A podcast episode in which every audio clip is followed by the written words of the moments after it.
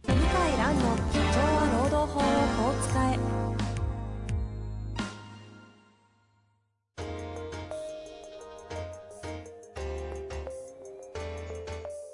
法律の下で展開されるビジネスの世界ポッドキャスト「社長は労働法をこう使えば」弁護士の向井蘭が経営者の立場に立って経営者が知っておくべき労働法の基礎だけでなくビジネスに関する法律の問題を分かりやすく解説します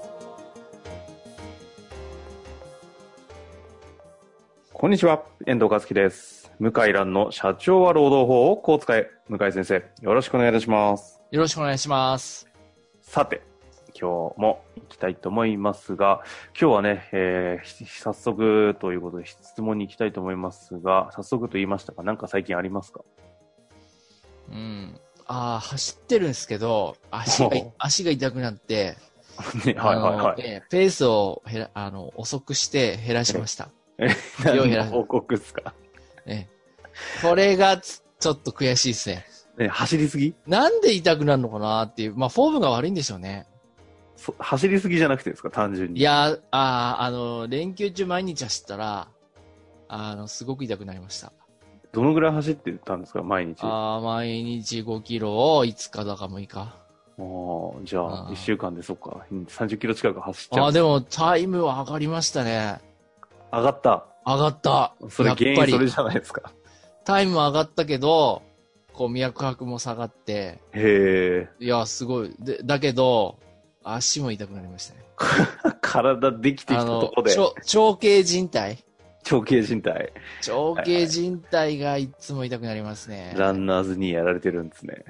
あれ、いやー、このぐらいでと、まあ、なんで今は週2回ぐらい、えー、にしてます。控えめで。あそんな感じなんはい。です週ね。 2回ぐらいにしてますね。はい。あでも、はい。天気は上がってそうな感じですが。そう、そうですね。ねですよね。まあ、というわけでね、早速今日の質問いきましょうかね。はい。今日なんですが、えー男性ですね、食品小売業41歳の男性の方からご質問いただいております。早速ご紹介します。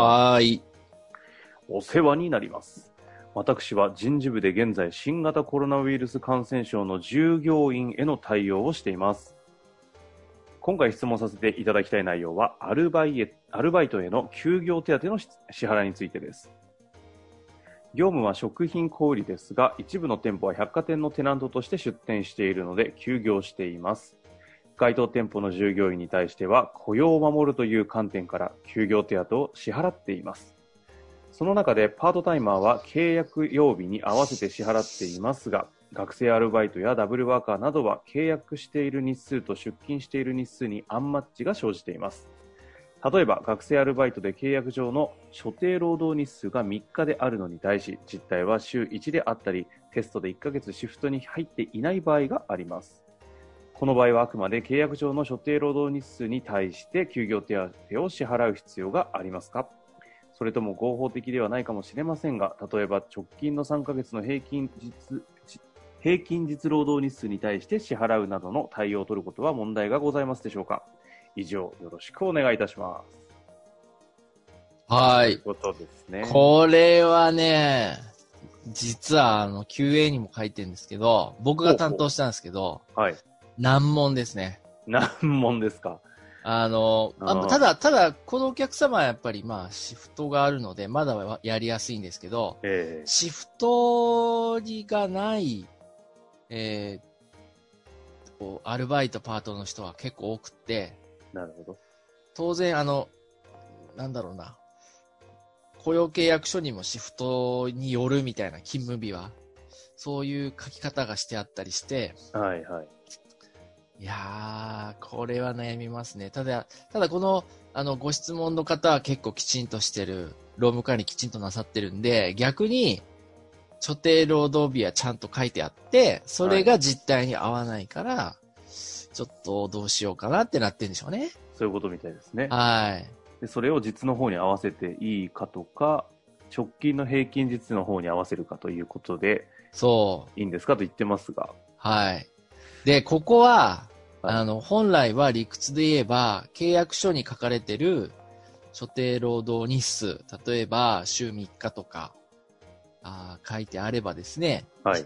1ヶ月、例えば15、4に14日とか10 12日とか書いてあれば、それを働いたことを前提に6割払うとか、しないとダメなんですね。それが実態、学生の方とかみたいに、でであってもね、ああ、なんですね。なんだけど、いなやん、だけど。さっき、あの、ここかあの、ご質問にあった通り、いや、この学生は最初はそう約束したけど、結局来なかったと。うん。週で実験が忙しいって言って、週に1回しか来てないと。はいはい。で そうすると、全然来てないのに、あの、来たこと前提にお金払うと、うん。全然働かなくて毎月と同じぐらいの給料もらえるのはおかしいんじゃないかってのはその通りでして、はいはいはい。で、契約って、まあ、あの、合理的解釈っていうのがあるんですね。うんうん合理的解釈って言って、要するに、あの、文字面だけじゃ解釈しないで、いろんなルールとか実績とかを考えて合理的に解釈するっていう。はい。で、私は、例えば先ほどの事例のように、週1しか働いてないとほとんどこの1年はっていうことであれば、うん。もう週1勤務がルール化していたっていうことを前提に、週1勤務で休業手当払っても問題ないと思います。ほうほうほうほ要するにあの、実態が契約になってると。紙じゃなくてね。う。なるほど、なるほはい。それだったらお互い納得いくと思うんですよね。ど。はあ、これでも、はい。ってことは逆もしかりってことですね。そう、逆もあるんですよ。要するに例えばフルタイムで働いてるけど、契約書に何も書いてないなんてよくありは、ありまはい、す。ありますよね、アルバイト。はい、週3日働いてるけど、えー何。も契約書に書いてないみたいな。はい。で、これゼロにしちゃってる、まあ、事例が結構多いんですけど、あーそうでしょうね。で、労働局もね、ここは介入しないんですよ。シフトなしだと仕方がないですねっていう相談窓口も多いぐらいなんですけど、うんまあ、やっぱ僕は労会社側だけど、さすがにゼロは、 それはないでしょうっていう感じですね。ただその場合において、の妥当なっていうのは、どこを妥当な解釈とされるとこになるんですか妥当なっていうのは、やっぱ平均が一番いいんじゃないですか過去3ヶ月の。あ、この方はまさにね、その観点で出てましたけど、過去3ヶ月っていうのが基本3ヶ。基本月的、うん。3ヶ月の平均は、だいたい、こう、相場、相場っていうか実態を表してる場合が多いですよね。にうん、うん、うん。うん、あの、こう、いろんな出来事があっても、だいたい3ヶ月で鳴らすと、まあ、こんなもんかな、みたいな、あの、場合が多いですよね。ああ。けど今現実問題は、例えば今のパターンで実態なんだし、なんでしょう、フルタイムで出てましたアルバイトの方。はいた。だ、完全にもうし、やっても月、なんか1とか2ぐらいしかないですみたいな。もうはい結。構ありますよね。もう究極ゼロも多分あって。はい。で、その場合に休業手当を、今のパターンだとフルで出すっていうのが基本的な考え方になるってことですよね。そうですね。そう。フルというか、まあ、実績を見て、フルで出すっていうことで、で、やっぱりは僕は払った方がいいと思うのは、コロナウイルスから、こう、回復するのも早いと思うんですね。はいはいはい。あの、業績が回復する業種は結構回復してて、うんうんうん人手不足にすぐなると思うんですよ。はい。だから、で、アルバイトパートの人をいきなり採用するってすごく大変で、確かに。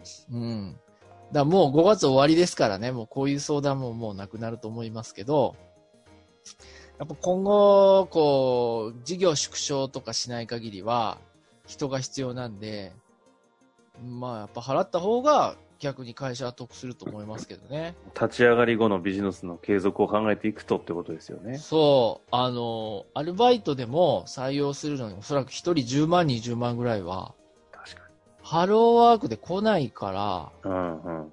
若者向けの媒体出すと10万、20万かかるんじゃないかな。で、仕事教えてでしょ、はい。教育コストとか考えたらね、そう、だから全わか然んないですねよねあの、休業手当ちゃんと払った方が、あの、僕は経営上も合理的だと思います。なるほど。はい。そこまでぜもう大体ご説明いただいた中で、あえてちょっとご質問戻るんですけども、はい。学生アルバイトダブルワーカーでダ、ブルワーカーね。えー契約している日数と出勤している日日数にアンマッチがあると。はい。極端に言うと、実態は、えー所定が3日なのに対して週1とか1ヶ月にシフトがない場合がある。ない場合ね。ない場合。うん。僕はだから実態で3ヶ月平均で出して、うん実績で。で、いろいろ突っ込まれたら、いや、あの、契約を合理的に解釈して決めましたって言えば、この合理的に解釈するっていうのはごまかすときにこう、あの、いい言葉ですか なるほど。ら。はいなるほどご。まあ、ごまかすっていうか、あの、苦しいときね。はいはい。まあ、よく使うんですけど。で、でも本当そうですからね。 だって契契約書だけフルタイムで実際週1しか来てない人なんて、 えっとそれ、お金本当払う必要あんのっていうのはその通りですよね。でもこの学生のみたいな、もう究極1ヶ月に1回ないとか、ないとか1回ね。ぐらいになってる場合の雇用調整助成金とかの給付は、支援は、支援は実態できますから。ですよね実態、実態というか休業予定日を出すんで、だから実態ですからね。ですよね。だから、はまあい。そういう意味では、まあ、払えるはずっちゃはずってところなんはずですね。そうで。すよね。はい。その最後になんですけど、その文脈の中で多分ここで一手、あの、経営者とか、まあ人事もそうなんですかね、一つ出てくるのが、じゃあそういう方を、まあちょっと言葉あれですけど、そのリストラ、解雇っていうのが一つ、こう、手法としては出てきちゃうところもあると思うんですけど、はい。こういった方とか、今まさに対象になっているダブルワーク、学生アルバイトみたいな方への、こうはいリストラ解雇みたいな問題っていうのは、こう、どうなんですかリストラ解雇はどういう意味ですかえっ、そと、うまあ、なんていうの、 すみません、えっ、と、言葉を濁さず言うと、できるもんなんですかあ、だからリストラって言っても合意でやるから、で、解雇はできないんで、日本では、ほぼ。でこの間の希望退職って話になってくるっていうのがそうです、そうです。はい。そういうことか。あの、生理解雇ってできないですからね、日本で。ほとんど。倒産するような状況以外はできないんで、うん、うん。誤解してるけど、そう。そうか。と思いますできないな。できなはいいって感じなんですね。できないですよ。あの、弁護士はっきり言わないから、ダメだなと思うけど、できないです。十、何年間やって、有効にする気がないかはら、もう全くないですね。あ、なるほど。はい、負けます。で、今、あの、我慢しないから、訴訟も、整理確された訴訟、弁護士さんに相談しますんで、結局一人当たり半年とか一年分払うことになるからね、争われるあ。ーそう。となると、やっぱりもう、あれか、解雇云々というよりも、まあ、希望退職という可能性はあるにせよ、そうじゃない限りは、3ヶ月の実を見て、そうですね。妥当な合理的解釈のもとで支払いをするっていうところがそう基本そうそう的な解釈になるんですかねと思います。なるほど。わ、はいかりました。もう最後の最後になんですが、なんか今裁判所止まってるみたいな話よく聞くんですけど、ああ、動きますね、6月からおそらあく。、ですか。はい。いやなので、あの、労働者の方にその、なんか、訴えが今止まるからっていう話を聞くんで、はい。そう。なんですけども、さすがにもう開きますね。あ、ですか。はじいゃ。あその辺も戻ってくるということですね。はい。まあ、というわけで、この方、頭いい方です、なんか感じがしますので、今ので十分なはい。のではないかと思いますので、ぜひ、活かしてみてください。はい。というわけで、ありがとうございました。はい。ありがとうございました。本日の番組はいかがでしたか番組では向井蘭への質問を受け付けております。ウェブ検索で向井ロームネットと入力し、検索結果に出てくるオフィシャルウェブサイトにアクセス。その中のポッドキャストのバナーから質問フォームにご入力ください。たくさんのご応募お待ちしております。